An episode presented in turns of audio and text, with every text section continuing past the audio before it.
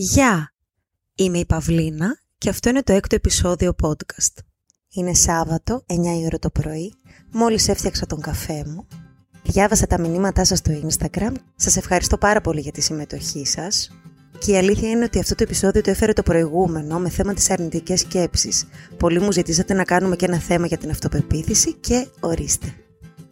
Παρότι λόγω των σπουδών μου έχω πρόσβαση σε πολλά βιβλία ψυχολογίας, το σημερινό επεισόδιο θα έλεγα ότι είναι ένα επεισόδιο καρδιάς, καθότι η αυτοπεποίθηση για εμένα είναι μια ιστορία βιωματική.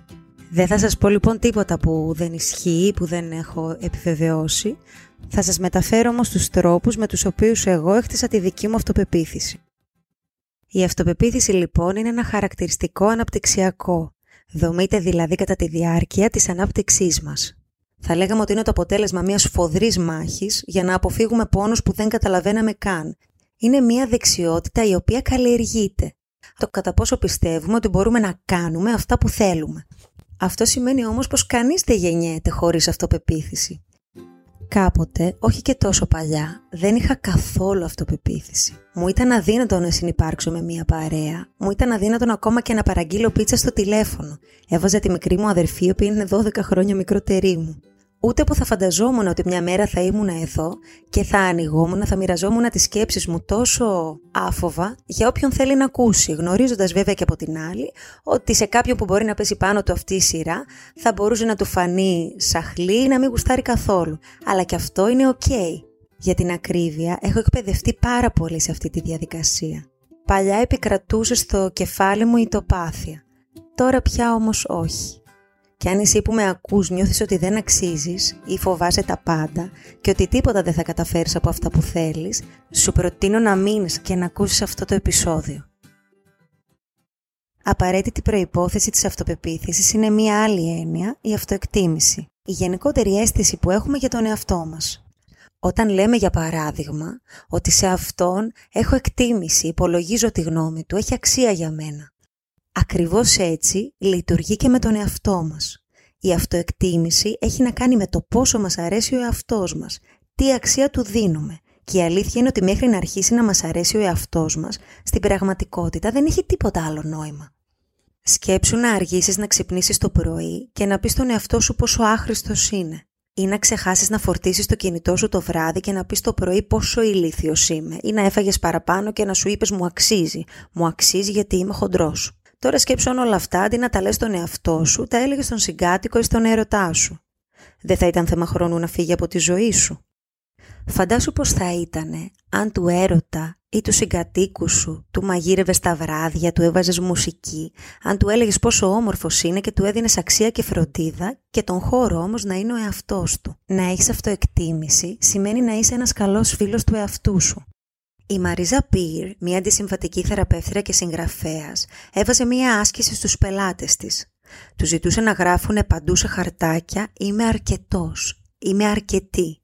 Του ζητούσε να το γράφουν ακόμα και στον καθρέφτη αν μπορούσαν με έναν τρόπο «Είμαι αρκετός», «Είμαι αρκετή».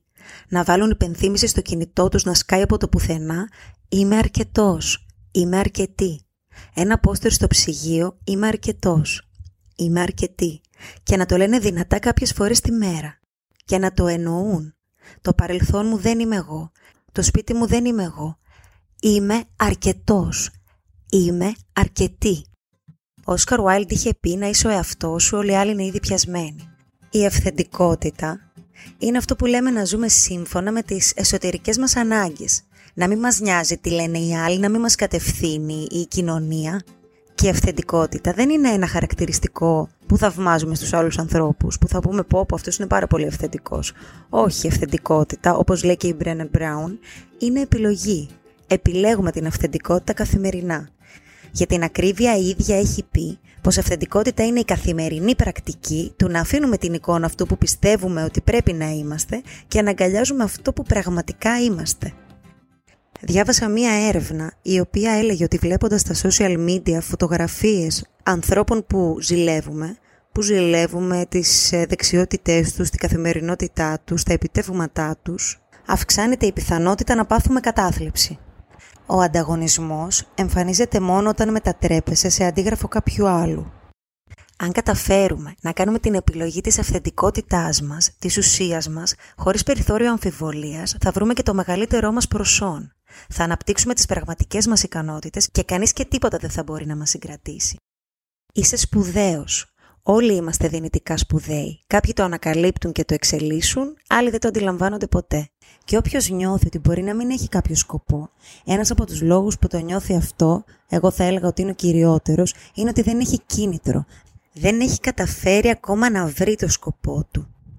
Και πώς μπορούμε να βρούμε το σκοπό μας ή πώς μπορούμε να βρούμε τον εαυτό μας; Η δική μου απάντηση σε αυτό είναι με όλες τις δραστηριότητες και τις αλληλεπιδράσεις που ζεσταίνουν την καρδιά μας, που την κάνουν να τραγουδάει. Πολλές φορές είναι όταν μαθαίνουμε κάτι καινούριο ή άλλες όταν συναναστρεφόμαστε ανθρώπους οι οποίοι ξεκουράζουν την καρδιά μας. Εκείνους που μας δίνουν το ερέθισμα ώστε να είμαστε κι εμείς ο εαυτός μας. Ένας ακόμη τρόπος είναι η σιωπή. Μέσα σε όλους μας ωστόσο κρύβεται αυτό το μεγαλείο. Μπορείς περισσότερα από όσα φαντάζεσαι, αξίζεις περισσότερα από όσα νομίζεις. Όταν πια αναγνωρίσουμε ποιοι στα αλήθεια είμαστε, αναγνωρίζουμε και τι στα αλήθεια θέλουμε. Στην αρχή σας είπα ότι παλιά δεν είχα καθόλου αυτοπεποίθηση και αυτό είναι αλήθεια. Δεν μπορούσα να πάω σε κάποια κοινωνική εκδήλωση. Και όταν λέω κοινωνική εκδήλωση δεν εννοώ κάτι τόσο ψαρωτικό όσο ακούγεται, εννοώ ότι δεν μπορούσα καν να πάω σε ένα πάρτι. Όσο άρχιζα να καταλαβαίνω τον εαυτό μου, χωρίς να τον κατακρίνω, εκτός το ότι σταμάτησα να φοβάμαι, συνειδητοποίησα κιόλας ότι δεν μου αρέσουν και τόσο πολύ οι κοινωνικές εκδηλώσεις, για την ακρίβεια της ψιλοβαριέμαι. Διάφορες μελέτες έχουν δείξει ότι χρειάζεται ο εγκέφαλος τουλάχιστον 10 μέρες και το πολύ 21 για να αφήσει μια παλιά πεποίθηση και να την αντικαταστήσει με μια άλλη. Εδώ έρχεται μια λέξη κλειδί σε σχέση με την αυτοπεποίθηση.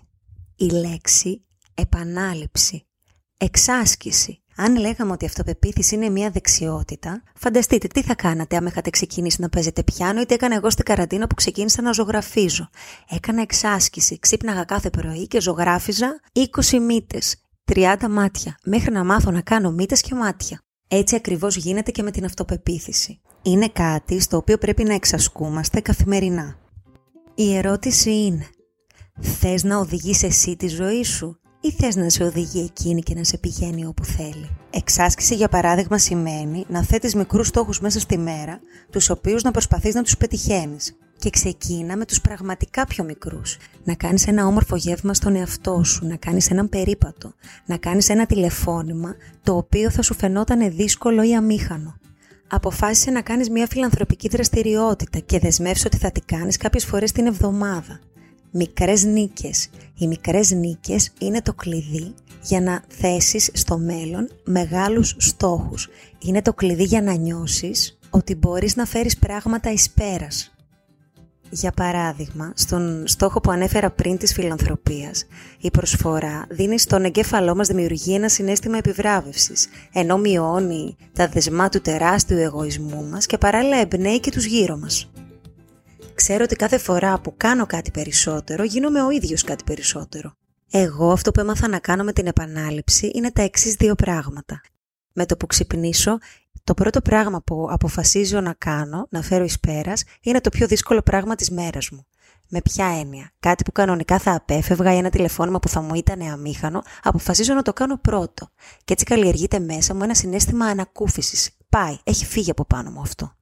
Το δεύτερο πράγμα που κάνω είναι θετικές σκέψεις.